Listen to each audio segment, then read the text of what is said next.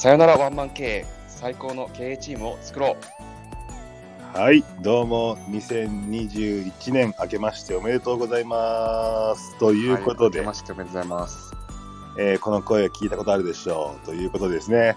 今日のゲストはなんと2020年12月27日、えー、ファイブジャック・ウィリアムスの番組でラップバトル戦いましたインドのマサ君に来ていただいてますはいよろしくお願いします明けましておめでとうございます明けましておめでとうございますちょっとマサ君そしたらちょっと軽く自己紹介をお願いしてもよろしいでしょうか？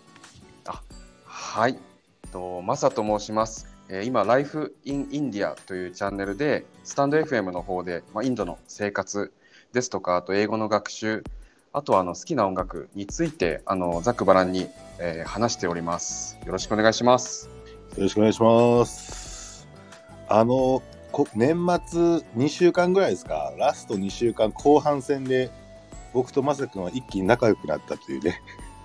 そうですね。あの、多分皆さんご存知の人もいる,、まあ、いると思うし、聞いていただいた方もいると思うんですけど、12月27日に、うん、えー、ファイブジャック・イリアスの番組の FBC ハブスペシャル、年末スペシャルで、ラップバトル選手権あったんですけど、はい、そこの対戦相手がまさくんだったと。そうだったんですよね。で、えまさくんって、インドのまさくんってなんか知ってるよと思ったんですよ。だから、印象としては、初めの方に僕もね、はい、さっき見返したフォローしてるんですよね。結構早い方に。で、でもなんか一時期全くこう見なくなって、またポコッと現れたみたいな、なんか謎、謎な人物だったんですよ。ああ、そうですよね。そうそう。それで、えー、っと、ん？と思って、その、プロフィールからツイッター行って、対戦相手なんでね、研究しなきゃいけないと思って、ディディスる場所いっぱい考えなきゃいけないなと思って、はい。いろいろこう見てて、そっから急接近しましたね。ツイッターとかでも、ね、そうでしたね。うん。はい。もうつい最近ですね、あの距離が近くなったのは。あれはなんで出ようと思ったんですか、もともと。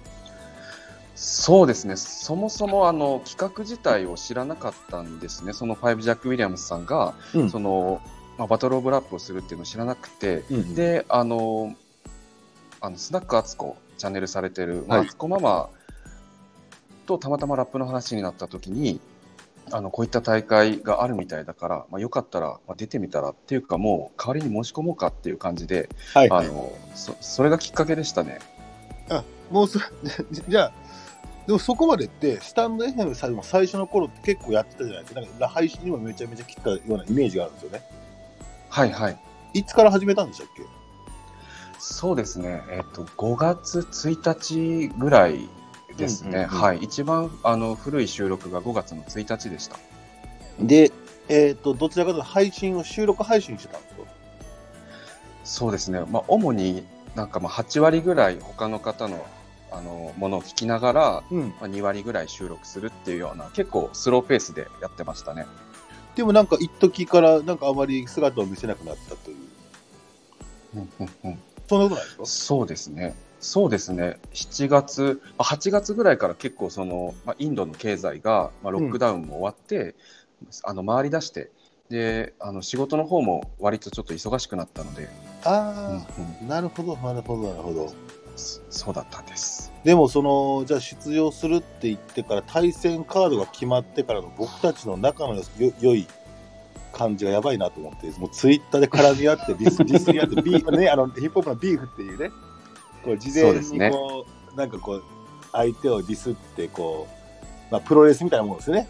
たこう、高め合って、当日を迎えるっていうね。そうですね。あれをやったりとか、前日には前哨戦をでちょっとね、軽くやったりとか、練習を兼ねてやったりとか。はい、前哨戦も楽しかったですね。いやでもあれはね、なかなか、なかなか面白い企画でしたね。はい、そう思います。あとね、それで良かったのは、まさくんと仲良くなれたっていうことと、はい。あと、まさくんをディスるために、まさくんをめちゃめちゃ調べたのよ。そしたらねノ、ノート発見しちゃって、で、ノート見てたら、ね、そうそう、インドに来た理由っていうのが一番最初に目立って、ね、あって、はい。お面白いなと思ったんで、でもなんかこう、革新めいたこう流れ的な全部書いてなかったんで、あちょうどインタビュー企画してるから、はい。対戦が終わったらちょっとインタビューしたいなと思って、ちょっと今日の機会をいただきましたと。いやー大変光栄です、本当に。嬉しいです。ありがとうございます。ということなので、今日は、あの、ひょんな表紙で仲良くなった、まさくん、次回戦った時に弱点見つけたななきゃいけないので、インタビューで深掘りするということで、なんかさっきね、事前で、まさくん、なんかこう、NG とかないですか？って言ったら、あ、大丈夫ですよ。女性の話は大丈夫ですよって言ってたんで、これノーカットで1時間でお届けしますんで、女性の話にも食い込んでいこうかなと思ってます。はい、ぜひちょっと恋愛参謀に相談したいことがいろいろありますんで、よろしくお願いします。あの、まさくんは今、インドにいるんですよね？はい、インドに住んでおります。インドに住んでて、何年になるんですか？えっと、今1年半ぐらいですね。1年半ぐらいかな。2019年の8月に初めて、えーこっちに来て、そこからずっと帰国せずにいますね。年齢は？えっと、来年の2月に31歳になるので、89年世代ですね。はい。ん、なるほど、なるほど。で僕と、そうか、10歳が違うんですけど、いや、その、一番面白いキーワードな、なぜ今インドにいるのかっていう流れを、一番興味あるなと思ってて、で、これ普通の人には今何やってるんですかって話なんですけど、はい。聞いてからぐーっと遡っていくやり方をちょっとインタビューするんですけど、まさくんの場合、もう大分地から行こうかなと思ってます。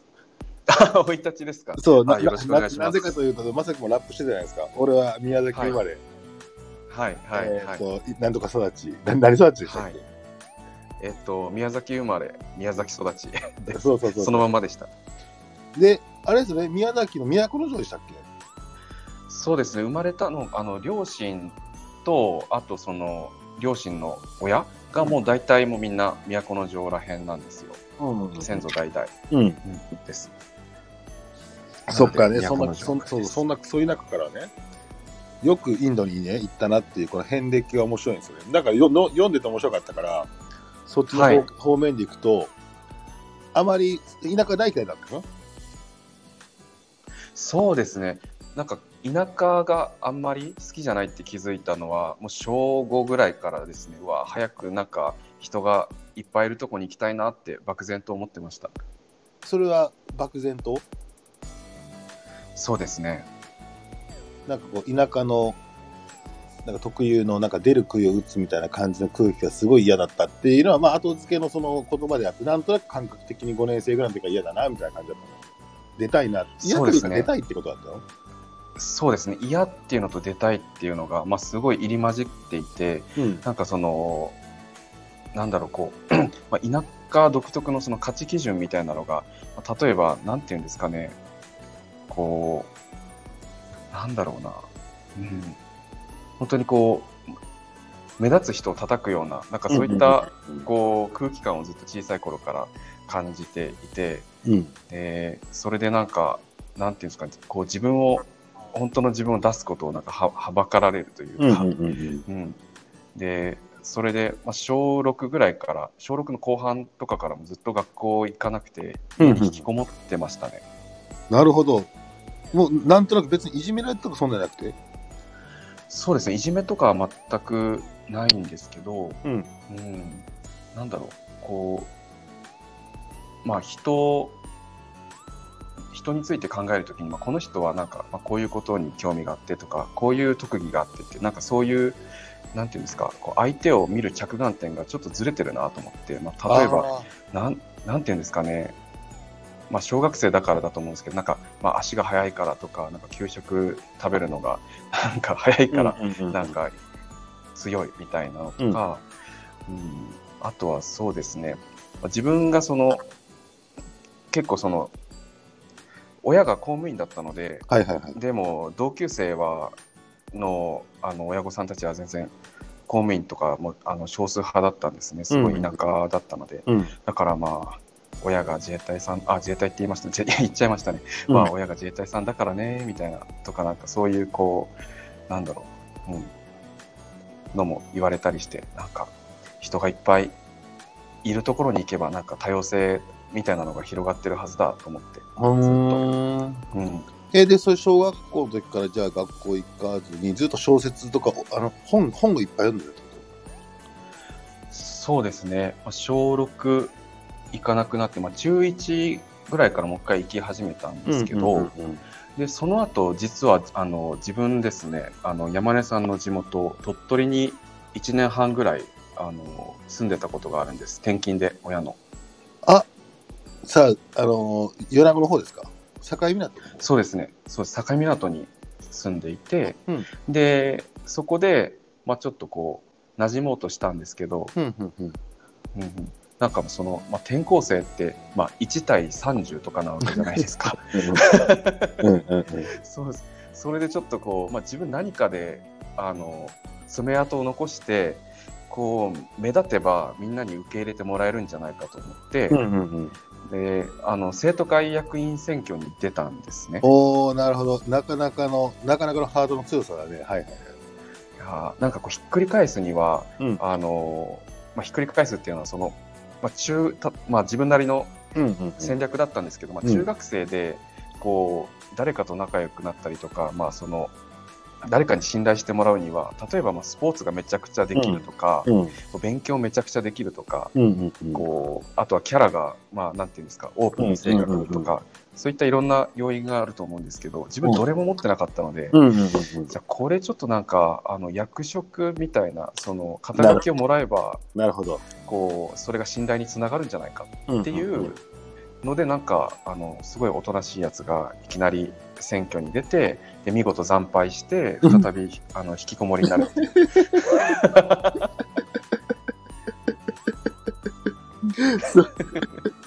惨敗したんでね。惨敗しましたよこの前のバトルみたいにこの間のラップ、でもこの間のラップバトルは、えっ、と、惨惨敗には赤敗でしたね。まあ僕に、僕に赤敗だ。でもその後みんなと仲良くなったじゃないですかね。いやーもうはいそうですね仲良くなりましたちょっとスタンド FM と中学生の違いですよね。そうですねもえ、なるほど。で、そこでじゃあもう中学校の時はずっといいか行かず本ばっかり読んでた。家で勉強したんだ。うそうですねもう勉強もせずに当時その au が確かパケ放題みたいなものをあのプランを携帯の出し始めたと思うんですね、んうんえっ、と自分が12歳とか13歳うんうんうんうん。でもうずっと家であのインターネットですねなんか掲示板？掲示板でこう他の不登校の子たちとなんかコメントで交流したりとか、へであとはあの家で小説読んでましたえー、でも勉強はしてたんですか、自分で。勉強は全く何もペンすら持ってなかったですねほう、ほう。で、それで中学校と転勤も終えて、宮崎帰るんだけど、はい親元離れたんだよね。あそうなんですよ中3の10月ぐらいにうん。もうあのちょっと自分鳥取の高校に行くの嫌だから宮崎にちょっと戻らせてくれって言って親に。そうだねで。鳥取友達いないしね。友達いな。はいいはいはいいないし誰もと思って、うんうんで自分だけ戻るたら、まあ、ちょっとお母さんとかお父さんついてくるって思うじゃないですかどっちか、うんうん。で自分はなぜか一人だけあの宮崎に戻されてなるほど。で 親戚の家に行くと思うじゃないですか、うんまあ、親戚の家に預けられると思ったらなぜか友達の家に預けられたんですよ自分すごい謎ですね。うん。謎です、うんだから友達の家に住んでなんか友達家族と一緒に暮らすっていうのをなんか謎の数ヶ月過ごしましたね受験終わるまではへえ。それで受験が終わって全寮制の高校行ったの？そうですね。全寮制。あえっと自分の家から結構遠いところだったんで、まあ、全寮制ではないんですけど、まあ、希望して寮に入ったって感じです。ああ、そういうことか、そういうことか。そうなんですよ。で、そ、そっからもなんか別に、え、学高校は馴染めたんですか？あ高校はもうそうですね。ちょっと馴染めました。高1ぐらいからずっとですね。友達もいろんなとこから来てたんであ同級生もそうか、そうか。なるほど、なるほど。そうなんですよ結構そのバックグラウンドがみんな違ったんでお互いの,、あの考え方とか、まあ、言葉とかそういったものを尊重し合えるようないい空間でしたね、まあ、15歳から18歳ぐらいまでは。なるほど、なるほど。で、その時に、あれか、英語だけは、英語だけはずっと勉強したの？中学校ぐらいから勉強したの？そうですね、英語な、なぜか英語だけはできて、で、なんか漠然と自分には英語しかないと思って高校も英語科を選んで、で、ずっと、そうですね、あの、勉強するするかと思いきや、今度はなんか生徒会活動にはまってしまって、なるほど。で、生徒会長をやってました。なるほど。まあ、あれだね、その中学校の時に、こう、一発逆転を狙って、あの、生徒会長になろうと思ったら、ダメだった、その悔しさがね。そうですね。そうです。あの、悲願の2回落ちてるんですよ。なんか自分1回落ちて2回落ちてで3度目の正直で ようやく当選できたっていう。なるほど。え、じゃあ、その、え英語に関しては、その、まあ、はい小学校5年生の時に、なんか狭いはい。ところは嫌だなと思った時に、漠然と本当に英語っていうのはなんか輝いて見えたってことで勉強してたんだ。そうですね。まあ、小5の、小学生の時は、なんかこう違う、ちょっとあの、別の市に行くとみんな喋り言葉も違うし、日本語だけど、うんうん、なんか漠然と世界広いなと思って、で、中1で初めて英語に触れて、うん。でなんかまあ世界中のいろんな人がまあ英語を使っていると。でなんかまあ英語をツールとしてあの身につけることができればもっと遠いところに行けるんじゃないかっていうのがありました。なるほど。で、高校は高校で、じゃあ、その生徒会長頑張って、生徒会長やってて、はいはい。英語勉強して、他の勉強も頑張ってたんですか？実際高校の時は何にもなんか英語も勉強してなかったですね。もうなんかあの学校のなんていうんですか仕組みとかルールとかなんかイベントをなんか変えることに全力でやってたんで、なんか英語科なのに全然英語喋れないっていう矛盾が あの生まれてました。その学校の仕組みを変えるって何か仕組み変えたんですか？特にそのなんていうんですかね自分が通ってた学校ってあのものすごく人数が多くてうんうんうん。宮崎にしては、まあうん。1500人ぐらい全校生徒にいたんですけど、うん。なんかその体育祭にしろあの文化祭にしろ、うん。なんかいろんなイベントごとに全員が全員出れないんですよね。なんか限られた人しか出れなくて、ほなんかそれってなんかちょっと、なんだろう、もったいなくないと思ってこう全員がなんか参加できるような仕組みを作ったりとか、うん。なんかあとはその、なんだろう、まあ、合し合唱部じゃないんですけど、合唱部の前身みたいな合唱同好会みたいなのを作って、で、なんかまあ文化祭でこう4チームとか集めて、で、その、それを発表する場を作ったりとかっていう、なんかまあ、なんていうんですか、うん、そういうのをやってましたね。う。ん。え、結構オラオラでついてこいタイプじゃないですよね、でもなんとなく。そうですね。なんか自分は会長ではあったんですけど、どっちかっていうとこうみんなのやりたいことをこうなんか聞いて、はいだったらまあこうした方がいいんじゃないとか、うんうんうんでなんかその仲間同士が何か議論してたらなんかちょっとそのちょうど真ん中ぐらいなんか意見を出して、まあ、最後自分がなんて言うんだろうあの責任持つからみたいな、んんんんそういうような感じでしたね。ついてこいタイプではないです。なるほど、なるほど。で、高校の時の恋はどうだったんですか、恋は？高校の時の恋は えーっとはいあのいましたね彼女が。おおなるほど。いました。なんかあの同じクラスの子だったんですけど。はいはい。そう途中からねなんかあの学校に来なくなっちゃったんです。ほうほうで気になるじゃないですか元不登校としては、うん。この子ちょっと勉強遅れたら絶対やばいと思うと思って、うんうん。なんか自分がなんか別に好きではないけどうん、あのノート取ってあげたりしてたんですにあのお2人分とか。おなるほど。それでなんか友達通じてノーノートなんかなんて言うんだろうこれメモ取ったからよかったらみたいなのをしてたらまあなんだかんだありお付き合いすることになりましたね。優甘酸っぱしい、優しい、甘酸っぱい。甘酸っぱい。はい。そんな久しぶりに思い出しました。そんな甘酸っぱいことがありながら。でであれ、じゃあはい大学の進学はじゃあどう決めたんですか？静岡ですね、大学。そうですね、大学、あの、静岡ですね。自分はなんか、学部がなんかいろんな県にある大学で、うん。で、あ、自分日大なんですけど、おおはいはえいはい。っと、唯一なんかその国際系の学部が静岡県にあるんです。三島にあって、うん。で、本当はもうずっとなんかなんとなく大都会東京に憧れてたので、東京行きたいと思ってたんですけど、はいはい。その、すいわゆる内申点というやつが足らず、なるほど。生徒会長やってたのにもかかわらず。そう生徒会長やってたのに結構なんか学校めちゃくちゃサボってたりとか あの勉強36人中34位とか毎回うんだったんで、なんかはいギリなんかあのちょっと入れてもらったって感じですね。うんうんうんうんうんなるほど。で、そこでは何学んでたんですか、大学は？東京、でもうん東京行けなかったんだ。そうなんです。なんか経済学部とか法学部がなんかあの水道橋とかうん。あの辺にあったんですけどちょっと行けず、まあうん。静岡。ちょっとまあ近いしいいやろうと思って静岡にそのままスライドしたしました。うーん。で、し静岡で4年間。そうですね、4年いました。2018から2012年ですかね。で、大学は普通に明るい、こう、大学ライフを送ってたんですか？そうですね、明るい、あの、なんかいわゆる典型的なあの大学生活を楽しむ学生をしておりましたので、4年間。はい、そうなんだ。えじゃあその時から、じゃあ15歳の時にヒップホップと出会ってみたいなこと言ってたから、はい、はい。ですよね。だから、いつだ、15歳って言ったら何ですか高1ぐらい？えっと、高1ですね、高1ですよ。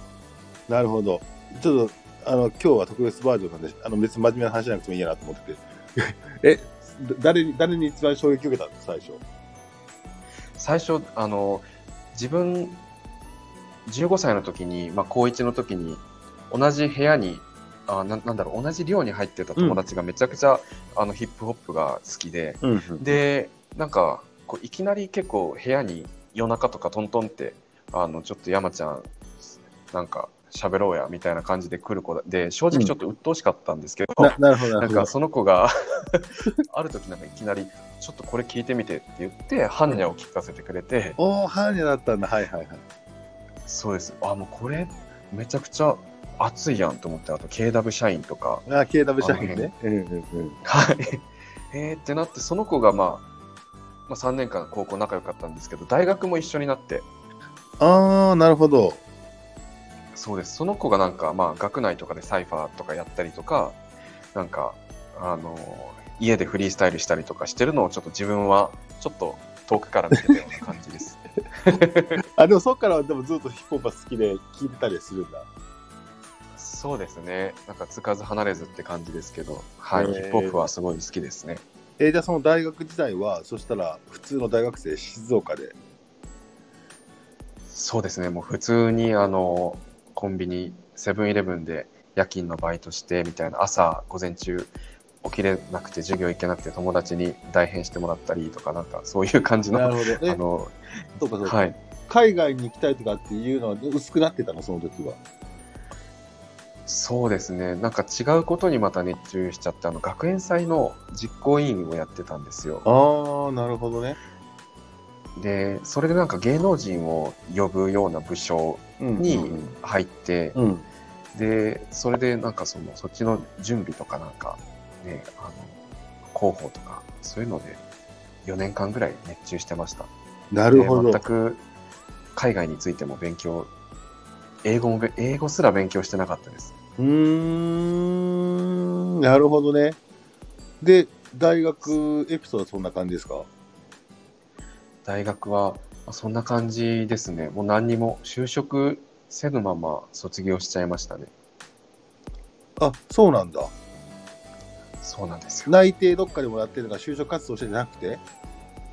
そうですね。全く一度もなんか就職活動っていうのをしてなくて、なんか、こう、就活の時期になって、まあ、ありがちなんですけど、友達がまあ、リクルートスーツ着て、校内歩き始めたりとか、わなんか自己分析とかやり始めて、うんもう何々みたいな、もう一緒に、一緒に日本語ラップ聞いてたじゃんみたいな、なんかね、世間に対してどうやって言うてたやんと。そう あの語り合った夜のことは何だったんだよみたいなちょっ絶対俺たちはサラリーマンみたいなダッサいスーツなんか着ねえとかって言ってたのにね。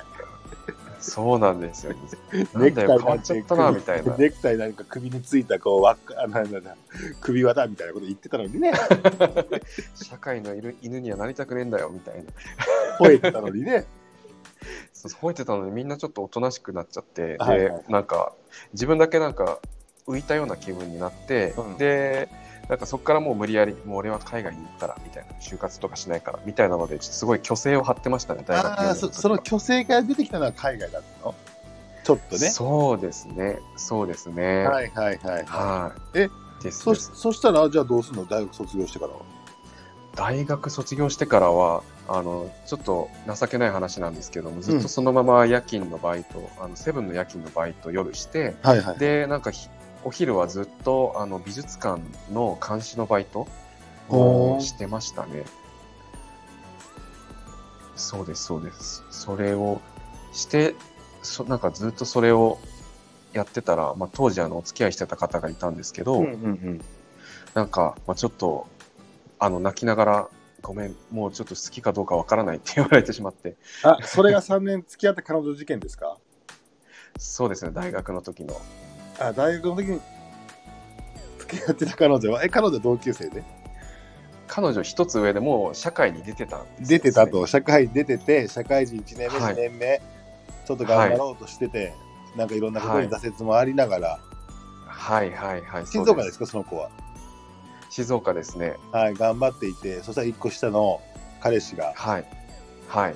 できるとスーツなんか出せ言って聞きずに、就職 活動せずにそのままセブンで働いて、うんうんうん。昼は美術館の監視して、はい。でもなんかみんなに俺は世界に出るんだとか言ってて、でも現実伴ってないし、何って言って好きかどうか分かんないっていう感じですか？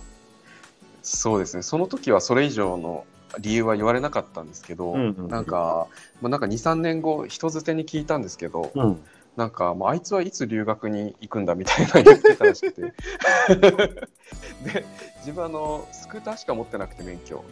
で、なんか、なんか免許も持ってねえしみたいな、なんか、なんであの人は人として当たり前のことができないんだろうみたいに言われてたらしい。まあ、ごもっともです。あ、で、それでじゃああれか、その彼女に振られたってきっかけと何かあって、それで宮崎に帰るんだっけ？そうですね、まあ、彼女に振られて、まあ、別にこう仕事もしてないですし、静岡に意味ないもんね。そうですね、いあの意味ないですし、うんまあ、ちょっとこう、ね、あの家族が体調悪かったりしたので、まあ、一旦ちょっと宮崎帰るかとうんいうふうになって、そこからずっと7年ぐらい宮崎で働いてました。宮崎で働いては何やってたのあとなんかさつまいもとかもやってて、なんか役員とかもやってるよね、どっかで。あそうですね、あのさつまいもは3社目の会社ですね。一社目は？うん1社目はあの NPO 法人であの働いてたんですね。で、なんかあの地方の地域のあの観光をもう一回復活させようみたいな。ああ、あなるほの地方創生が叫ばれるちょっと1、2年ぐらい前のあのど。なるほどなん。かそういう段階で、まあ、NPO でずっとなんだろう観光観光案内とかあとはなんかハンバーガー作ったりとかレストランのなんだろうあの ウェイターさんとかしてました。ななな流れとしてはね、生徒会長、実行委員会で、生あの学祭やってたみたいな、なかなか NPO で地域も、ちょっとそれが地域になったみたいな感じだもんね。あそうですね、うん、そうだね、感覚的には、だから自分としては。うん、はいはいはい。で、次が2社目は？2社目はですね、2社目は、それこそまたあの地域、地域おこしをしようみたいな会社、地域で頑張る人を、うんまあ、応援しようっていう感じの、なんていうんですかね、まあ、類で言うとちょ、ちょっとその、あの地域の経営者さんたちを支えるまあコンサルタントみたいなことをしてました。うーん。なるほど。何を教えてたんですか？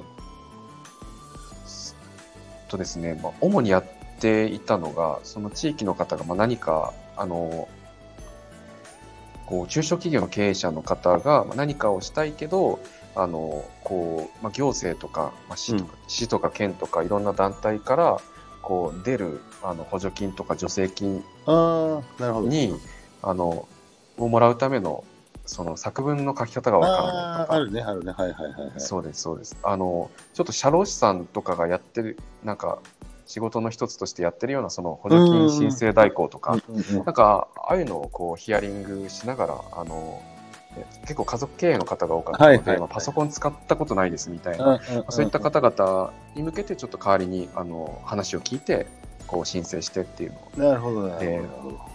いうのをしてましたそれでちょっとコンサル費ちょっとだけもらってっていう感じですなるほど、なるほど。で、それの次が、が、えっと、さつまいもの会社なんですけど、うんうん。で自分2社目辞めた時点でもう海外行こうと思ってたんですよほうほうほうほけどちょっとお金ないなう。と海外は思っていどこに行こうとて思ったの？別どこでもいいから。どこでもいいからもうとりあえず一回フィリピンに留学したいと思って、うんうんうん。でもうフィリピンに行く気であの3社目の会社ですごいあのお世話になったあの当時副社長だった方がいるんですけど、うん。その人からこうめちゃくちゃ声かけてもらってうん。でなんか自分はあの1ヶ月しかいませんと、うんあのちょっと20万ぐらいあの稼いだら自分海外行くんでなるほど。でまあバイバイトだったらいいですよみたいな。の、うんうん。何ちょっと すごいなんか調子に乗ったやつだと思うんですけどバイトなら入りますよって言って、バイトとして入っていつの間にか3年半勤めてましたね。で、役員やってたんでしょ？最後。そうですね役員やってましたね。ではい。その会社ね、さつまいもを普通に生産、生産なの？そうですね。元はその、まあ、地域の農家として、うん。あの7 8 0年前からあの農業を始めてででそれをあの、まあ、3代目の方が、まあ、法人化して、うん。で、まあ、その独自の販路を作って結構その農協さんとかに出すやつじゃなあくて農家さんが多い中でで自分たちでその販路開拓してあの自分たちで値段つけて売っていこうっていうようなそういうスタンスを持った会社で、はい、なるほど。加工とかもして、6次産業みたいな感じか。ああそうですそうです。6次産業みたいな。な。なるほど、なるほど。そしたらまあ田舎の中でなかなかね農業とかっていうところで結構都会の感覚分かってこううん若くて一緒にやってくれるような若者っていないもんね。そうですね当時ははいそうか、そうだったと思いますそうか、そうか、地域盛り上げようとかっていう感じもあ分かってくれるし、うんその副社長が あの入入れよって言ったけど、じゃあバイトだったらっつって、でも3年いたんだね。そうですねなんだかんだでどんどん会社が大きくなっていきまして、で最初7名ぐらいのところが、まあ、70ちょいとかあのはいはいパートさん、アルバイトさん含めてになってましたね。な本当にるほど。節目ごとにやめようやめようって思ってたんですけど あの2ヶ月目ぐらいになんか入社して2ヶ月目3ヶ月かぐらいにあのちょっとあの山ちゃんさん香港行ってくんないって言われて。うんうんうんうん。で香港のあの催事ですかね。大事ね。出張、うん。あるね。はい。でに行かせてもらってもうこれちょっとやめるって言えねえなと思って、かわいい。そうですね。もうこれもうあなんだろう。恩をいただいたなと思って。うんうんうん。うん。はい。とりあえず全力で頑張りましたね。え、そこでまさくん何やってたの？自分はほぼ、あの、まあ、裏方の方ですね。まあ、あの、まあ、総務とか、そっちのなバックオフィスの、あの、えー、統括みたいなことやってました。へえそうなんだ。あと採用とかですね、人事とか。なるほど。でもはいすごいよね。7, 人の会7人の会社が3年で70人、はい。結構な急成長だもんね。で、それも、そうですそれも東京と違って流動性が低い田舎で、そこのバックオフィスやるって結構大変じゃんね。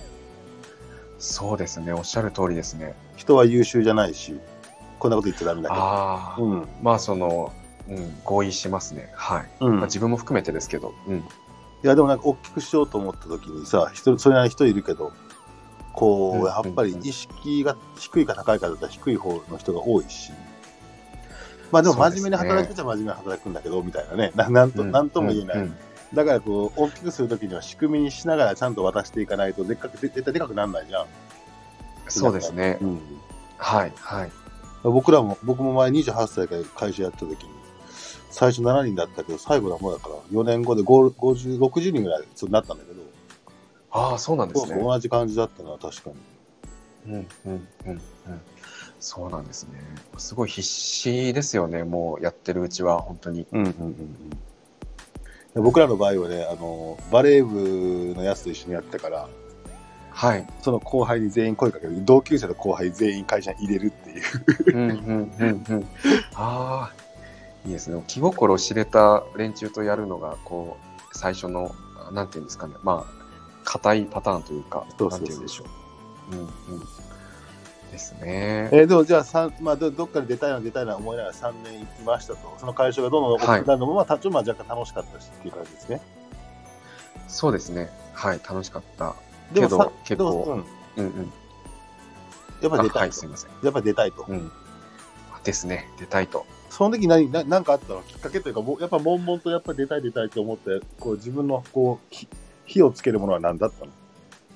そうですね。まあ、その三、まあ、まあ、役員というか、まあ、重責がどんどん、あの、役職がこう、上がっていくにつれ、その分、まあ、すごいプレッシャーも増えてきて、うんうんなんか、すごい咳止まらなくなったりとか、うんなんか、あの、夜中になんか、パッて目が、あって目が覚めたりとか、うん。なんか、ずっとお腹壊してたりとか、なんかちょっと、これ、体やばいんじゃないかって思ってた矢先に、うん。まあ、ちょっとあの交通事故がありましてほあの自分自身で。でそれで、なんかそれ初めてじゃなくて2回目だったんですよ、うんあのあのちょっともしかしたら死んでたかもしれないっていう。うん。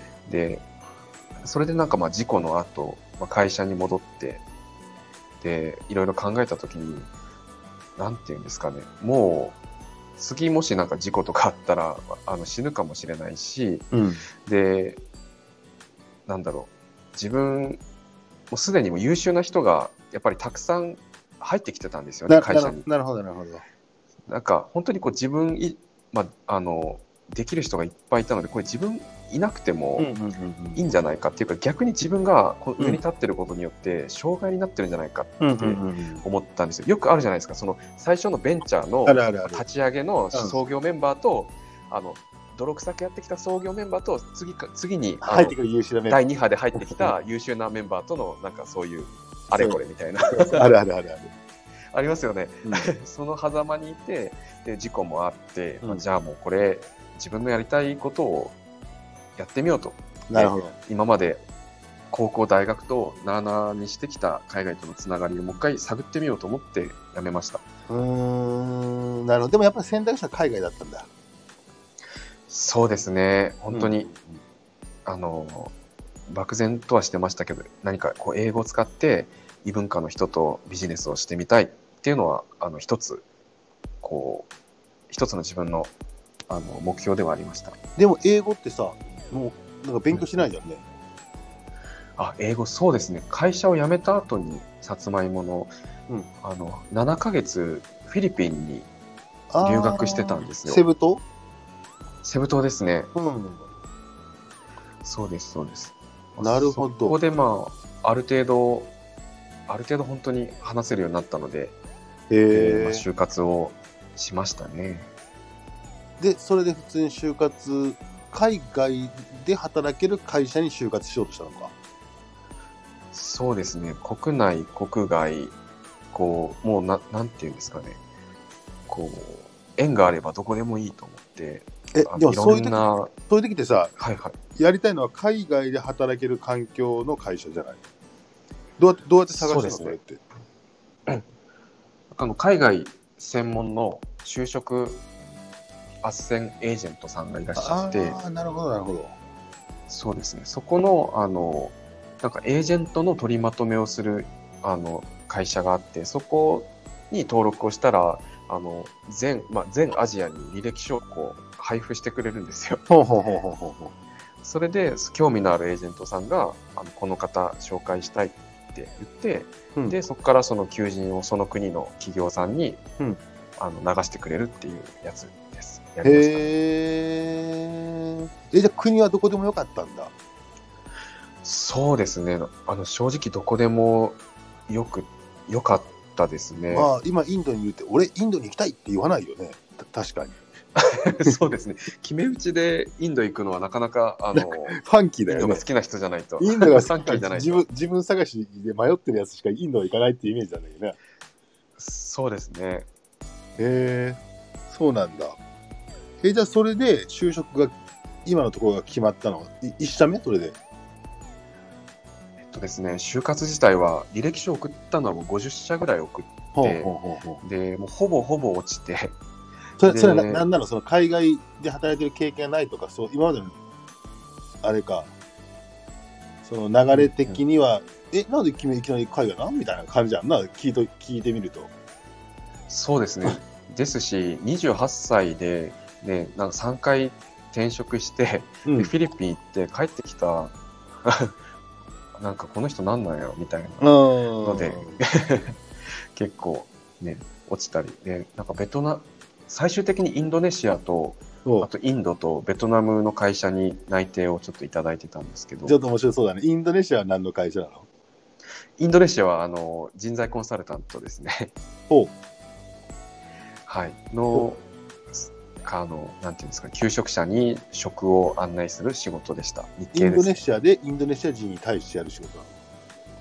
えっと、インドネシアで、えっと、インドネシアで働きたい日本人に仕事を紹介する仕事です。ああ、なるほど、なるほど、なるほど。はいはい。そそうですれがそうですそれが一社。そうですね。キャリアコンサルタントみたいな感じでしたね。うんもう一個は？もう一個は、えっと、ベトナムだったんですが、えっと、あの、ハノイの方の、まあうん旅行、日系の旅行会社ああ、はいはい。ですね。はい。はいはい多分。2つ、3つぐらいしかないと思うんですけど。なるほど。で、今が？インドが？今がインドの日系の電子機電気機器メーカーですね。うーん。なるほど。そうなんです。で、今のところを選んだ理由は何だったんですか？インドかと、インドかと思いますけど、インドかと思わなかった。まあでも一緒か。まあインドネシアも、イインドも、ベトナムもそうか、でもベベトナムとまあ近いじゃん。インドちょっと遠いイメージだな。そうですね。一番、まあこ、この3つでちょっと選べって言われたら正直、ね、人によってこう判断分かれると思うんですけど、うんうんまあ、自分は、まあ、英語、仕事でもう完全に英語を使うと。そうか、そうかと。うん。で、えっと、あとはその自分、営業の仕事をしたことがなかったんですね。なるほど、なるほど。だから、まあ、こう、お客さんの最前線に立つ人って、まあ、営業だと思っていて、なるほど。で、自分はそこの苦労とか、まあ、苦労とか楽しさを知らないと、うん。この先、今自分がどんな仕事しても、あの、例えば会社を経営したりとか、誰かの上司になったりとして、したとしても、そこのなんかつ辛さが分からなければ、うんうんうん。多分な誰にもなんか言葉が響かない人間になると思ったので、うんうんうん。営業したいっていうのがありました。なるほど。そしたら今あれか、その日本の電子機器メーカーの営業、インドで営業ってことは、インドの例えば小売店とか、まあ、日本でいう山田電機とか、なんかそういったところに営業かけたりするってこと？それが、それともめちゃめちゃその、大きい機器を扱ってて、B2B で営業してるの？そうですね。あの、まあ、主に法人営業ですね。あの、B2B ですね。で、まあ、商材がまあ言ったらわかるんですけど、まあ、複合機を売ったり貸したりしてまして、なるほど。ああ、なるほど。はいではい。そうですね。で、その、あの、まあ、営業、あの、まあ、ソリューション営業って言われているんですけれど、はいはい、ソリューション営業。はいはいはい。はい。ですね。その、まあ、自分のパートナーというか、実際に手足を動かすスタッフは、まあ、インド人なので、うん。で、その相手が日系企業のお客さんだった場合に、いろんなその感覚の違いとか、まあ、うんもちろん言葉もですけど、そのビジネスの商談の進め方の違いとか、なんか、まあ、そういったところの、こう、ギャップをなるべく少なくするために、なんていうんですか、こう、間に入って、業務を円滑にするような仕事をしてます。なるほど。じゃあ直接自分が出向いていってインインド人のあの会社に対して、えーこれ扱いなさいとかっていう、扱ってよとかっていうことではないんだ。そうですね。自分のお客さんはほぼあの日系企業の方なんですね。なるほど、なるほど。だから、あの、意思決定者が、まあ、サインしたり、スタンプする、を押すのが日本人の方なので、うんだから、まあ、その方々が、まあ、理解しやすいようにとか。うんあとは、まあ、その、こうローカルあのお客様お客さん先のあのローカルのインド人の方とこっちのあのローカルのインド人ではこううん解決できないような問題が発生した時に、こうなるほど。自分もちょっと間に入らせてもらうっていうようなそういう感じですね。どうですか？インド行ってみて、商習慣の違いとかね。あとなんかうんパワハラ、パワハラ上司にいじいじしなんか、えらいことがあったっていう、なんか、ノートで見たような気がそうですね結構そのなんて言うんでしょう文化の影響かわからないんですけれどもかなりトップダウンなんですよ。おもうそれそれこそあのワンマン経営っていうわけじゃワンマンないんですけど経営だね。完全にカースト性が残ってんじゃんかみたいな感じだね。その片鱗を感じることはあの稀にありますねやっぱり。へえ。はい、もう上の言うことは絶対です。なんかこうロジックロジックが間違ってても yes sir って言います。へえ。あれですだから日日系の、えー、と製品扱ってるけど、はい会。社自体は海外の会社なんでしょ？あ、そうそうですね、そうですね。だから、はいあれだね、その普通にあのどちらかというとドラスティックな感じで首とかもきき切れるような感じだよね。あ、そうですね。あの日本よりはかなりあのはい厳しい世界だいや、ファイヤーって言われるでしょ。そうなんかちょっとなんか前そういうのが声が聞こえてきたような聞こえてきてないようななんか ちょっと記憶があります。そうなん自分もいつどうなるかねわかんないんですけど、はい、もうちょっと腹はくくってるので、まあ、上司に関係なく間違ってることは間違ってるってあの言えるようにはなりました。えーでも、でも、それで、でもパワハラ上司だったでしょ？まあそうですね。はい。あ、ごめん、すっごい、すっごい初歩的なな、どうでもいい話聞いていい？あどうぞどうぞ。あの、日本の企業で働くとさ、その、社会保、社会保険あるじゃない？厚生年金、はい。例えば、はいはい。国民年金、厚生年金とかってあって、日本に帰ってくるときに、まあまあ、最終的に年金もらうときにみたいな話があるじゃない？はい、はい。海外の企業で働いたらどうなるの？自分で納めなきゃいけないの？そうですね。あの天引きあのその辺全部天引きされて、まあ、うんあの会社がまあやってくれるんですけど、うんただちょっと自分永住権を持っているわけじゃなくて、あの2年のなんか就労ビザとかで入っていて、うん。なのでまあそれが最終的にちょっとどこどこに行ってどうなるのかっていうのはちょっとまだわかんないんですけど、ああ、そうなんだ。でも海外の会社でしょ、でも日本国籍だもんね。そうなんですそうなんです。そうなったら、でも、まあ、でもなんとなく日本人を雇用するにあたって、そこから給料なんかやんなきゃいけないとかあんのかな？うんそうですね。ちょっともうちょっと調べてみないといけないですね。なるほど。あ、じゃあ2年は2年なんだ。そうですね、そこからまたあのビザを更新していくような感じで、人によってなんか長さが違うんですよね、理由もなく、1年の人もいれば、2年の人もいればっていう感じで、その辺曖昧です。なるほど。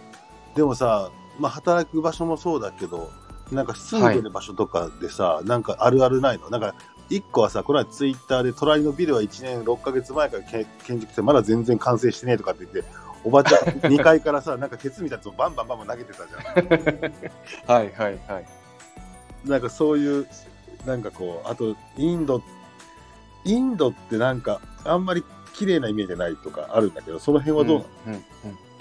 そうですね、まあまずあの、まあ、衣食住の環境で言いますと、住の方はあのかなりあの日本と比べると過酷だなと思ってまして、うん。で、まあ、冬は今みたいにあの本当朝方2度3度なる日もありますあ、しそうなんだ。でそうなんですようんで夏は45度とかになりますし、うん。でその45度の炎天下の中で停電したりするんですね、うん1日4、5回とか。うん。ななので、もうなんか家の中、サウナ状態になったりとか、うん。あとはそのエアコンがいきなり壊れて、あのプラグからなんか火火と煙が出てきたりとか、なんかそういうのが今年の夏、2回ぐらいありました。嫌だ、インドと思わなかった。嫌だ、インド帰りたいとかなんないの？そうですね、なんかそれをこう、まあ、なんか停電したりとか、すごい音がうるさかったりとか、なんか、なんだろう、あの、物事がなかなか進まなかったりしたとしても、なぜか、まあ、住み心地はいいんですよ住ね。み心地いいんだ。合ってんだ、まさくんに。どの辺が住み心地いいの？そうですね。なんかこう人間関係、適度な距離感、うん。みんな結構まあ、ドライっちゃドライなのかなって思っていて、うん、うん、うん。そうですね。なんかもう、あの、仕事以外ではまあ必要以上にお互い干渉しなかったりとか、はい、はい。あとなんかその、まあ、付き合いの飲み会うん、とかも、まあ、あんまりないですし、あるのかもしれないんですけど、うん、うん。でですし、まあ、日本人同士だったらもちろん、あの、飲み会とかね、あの接待とかもあるんですけど、あなんていうんですかね、こう、あんまり遅くまで飲んだりしなかったりとか、なんか帰りたいときは帰っていいっていう、なんか言える雰囲気なんですよね、ここの辺のコミュニティって。うん、なるほど、なるほど。はい。えーじゃあ結構自分はちゃんと保てる感じがいいんだ。そうですね、なんか自分の時間がたくさんあるっていうのが、すごいありがたいですね。今ちょっと一人で、まあ、暮らしてるのかも、か暮らしてるからかもしれないんですけど、えー、でもなんかインドだからってカレーの、カレーも作ってるよね。カレー作ってますね。インドカレーと、あと日本カレー作ってます。あ、日本カレーか。いや、僕もスパイスカレー作るので、いいなと思って、なんかスパイスとかめっちゃあるんだろうなと思って。そうですね、お店行くと、なんかざっと棚を見た感じ、多分 20, 20種類以上たくさんありますね、なんかいろんな粉が。え、それでいくとさ、衣食住の住がかん辛い環境でしょ？そうですね。えー、服はもう買わないでしょ？服はもう日本から持ってきたりとか、あとはその日系のあのブランド、最近、ユニクロとかですね、その辺もたくさん出てきたので、全なるほど。くあの不自由はしないですね。ちょっとまあ価格で言うと1.2、3倍はするんですけど、日本から、うんうんうんうん日本と比べると。ですです。食事は食事。食事は、まあ、ほぼ自炊ですね。外食をしてしまうと、うんなんかそのテーブルチャージ、テーブルチャージとかとサービス料とかで、なんか税が18%とかかかっちゃうんですね。はなので、あの外食行くと必ずご飯食べるだけでも、まあ、1000、まあちょっとこうラーメン食べるにしても、まあ、餃子とかつけたら1500、600円とか、まあ、2000円近くいくこともありますね。あ、そうなんだ。え、そうなんですロローカルレストランには行かないの？ローカルはたまに行きますけど、あのローカルだとそのカレーのセット、なんかカレー2種類と、うん。ナンと、なんかサラダとかで、だ多分100円以下とかで食べられますね。お腹いっぱいになりますよ。え でもローカルは怖いんだ。ちょっと。ロそうですね、お腹壊すと本当に1週間ぐらいあのトイレの近くから離れられないようなぐらいな腹痛が来るんですよ、インド。マジで？やっぱそうなんだ。そうなんですよ。誰しもが一回インドに来て、うん激しい腹痛を経験して、それをなんかインドの洗礼って言われてるんですけど、なるほど。その洗礼を受けた後は、ちょっと気をつけようってなって自炊派になるわけね。そうですね、みんながたどる道ですね。でもあれはなんかこう、スーパーとか行って普通に日本人でも口に合うようなものはちゃんと売ってあるんだ。出ますね、日本食の材料とかが結構韓国系スーパーとかがたくさんあるんですね。ああ、そうかそうかそうかそうか。そうですそうです。そこになんか辛ラーメンとかと一緒に、その日本の、まあ、食バーモントカレーとか、あとなんか日本の米とか、まあ、なんか海苔とか、なんか昆布とかいろいろ売ってますね。なるほどね。あ、残りね、6分ぐらいあったんですけど、インドで一番ビビびっくりしたことって何かあるんですか？インドで一番びっくりしたこと、そうですね、毎日ちょっと、あの、びっくりすることが多くてですね、何が一番ってなると、パッと思い浮かばないんですけど、あー、どうですかね、一番びっくりしたことか、そうですね、びっくりしたこと、えー、ちょっと考えていいですか？はい。びっくりしたこと。あ、そうだ、時間感覚の違いですね、人の。ほんほんほんほん。やっぱり。そうなんだ。そうですね。はい。あの、5分とかうん。1分とか言われても、多分かけ、かけ3とかかけ4で 計算してますね、いつも。なるほどね。そうです、そうです。それで結構、あの、何度もあの痛い痛い目を見てきました時間通りにあの同僚が来ないとか でも別にケロッとしてるんです。えい、ヘイマサーみたいな感じで。そうですね「ヘイマサー」ちょっと渋滞しててさごめんごめんみたいな感じお前毎回渋滞つらないかみたいな話でしそうょ。だって早く出てこいよみたいな話渋滞って言ってってそうですそうですもうなんか、うん、そんな感じですなるほど。えーっと、アバンチュールはないです。アバンチュールはインドのアバンチュール。アバンチアバンチュールってあれですか？ロマンスですか？ロマンス、ロマンス。そうですね。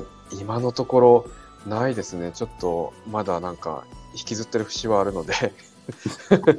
などこ、どこ、どこですか？どこですか？そうですね。なんかなんていうんですか？こう、まあ、インドに来る前に、うん。ねお付き合いしてる方が、まあ、いたんですけどそうなんだ。よくその方のことを最近は思い出してますけどなんか前向かなきゃなと思ってます宮崎の人。それはでも、まさくんが俺はインドに行くぜって言って、グーパイしたわけでしょ？そうですねまあ究極の選択だったんですけど宮崎に残るか、インドに行くかもうちょっとどっちか決めようっていう話にななってるほど。やばい。残り4分しかないよ。うん、いいよ。そうですねそれでまあ悩みに悩ん悩みに悩んでっていうかなんか自分が自分だけが悩んでるような言い方なんですけど、うんうんもちろん同じくらい、ね。逆にもそれ以上相手方がうん、ね。相手方の方がまあいろいろ考えた上でのまあ結論だったので、そうですね。ああと日本でちょっと内定が出なかったっていうのがありますね、一番。え、どういうこと？どういうこと？にあ日本企業でってこと？そうですね。もうことごとく、あの、こう、途中でお祈りされてたので、そうか、そうか。そうです、そうです。もうなこれちょっと、え、でもさ、別に別れる必要はないじゃない？遠遠距離でできる可能性もあるじゃない？そうですね。まあ、3年付き合っていたので、もうこれ以上は、まあ、一一緒に来るのもちょっとダメだったんですよ。あっちが？そうですね。で、待つのもちょっともうこれ以上はあの待つことはできないということで年齢のこともあったしとか、そういうことか。そうですねなので本当に泣く泣くっていう感じで、まあ、本当感謝してますけどねへえ。そうか、引きずってんのか。そうなんですよだからまあ恋愛しようっていう気にはあんまならないですけどね なるほど、なるほど。でもなんかインド映画とか見るとめちゃめちゃ恋愛映画多いじゃないですか。そうですねなんかすごいスイートなやつが 多いめっですねちゃスイートなやつ多いよね。ドラマチックすぎますよ全部すごいよね。なんかこう昔の日本でもやあったような感じのもうベタベタな展開だけどさ。はいでもなんかいいんだよな、インド映画。そうですね、なんか、そんな恋のチャンスがあればいいんですけど、なるほど。えじゃあこの後は、えーっと、まあ今のところで更新するかもしれないし、また違うところに行く可能性もあるんだ。そうですね、当面はあのインドにいようかと思っていて、へえ。なんかまあ、2年、1年半にしてようやくなんか仕事のあの回し方が分かってきて、うんうんうんうん。で、ここから先はまあちょっと自分なりのなんか、バリュー出せるような、あの、うんうんうん働き方のアレンジをしていきたいなって思っています、ね。なるほど、なるほど。じゃあ、今度僕インド行きますわ。ちょっぜとコ来てください。コロナが良くなったらちょっとインド行きたいな。いやーぜひぜひです。ちょっとご案内します。タージマハル行きましょう。ああ、タッチマハル行きたい。ですね。でも宣伝。宣伝受けるのは嫌だな。俺こう、こう見えてね、屋台とかでね、ご飯食べれない人なのよ。めちゃくちゃ食べそうなあのイメージあるんですけど。ょ？だから、あの、海外旅行とか行ったり、こう、社員旅行とか行ったりさ、お客さんについて海外旅行行ったら、山根さはい。ん戦闘機って屋台バッキバキ食いそうなのに、なんでマクマクドナルド食ってるんですかっていつも言われる。そうですよ。なんかい一番真っ先に屋台に走っていきそうなイメージありますよ、そうそうそう山根さん。ビールと、その辺ね、そこの地ビールとなんかそこの屋台で食食いそうでしょ？そうそうです。串焼きとかめっちゃわーって食べてそうです。なるほど。あ、もう時間がなったなくなってきたじゃあ最後ちょっと、あの、はい。一言お願いいたします。あと40秒です。あ、はい。そうですね。と、山根さん、あの、今日は、貴重なお時間本当にありがとうございました。あの、まあ、最初の、なんて言うんでしょう、仲良くなるきっかけがバトルオブラップだったんですけれども、それ通じて、あの、お互いのことですとか、その山根さんの経営に対する考え方っていうのは、すごいちょっと真面目なんですけど、大丈夫ですか？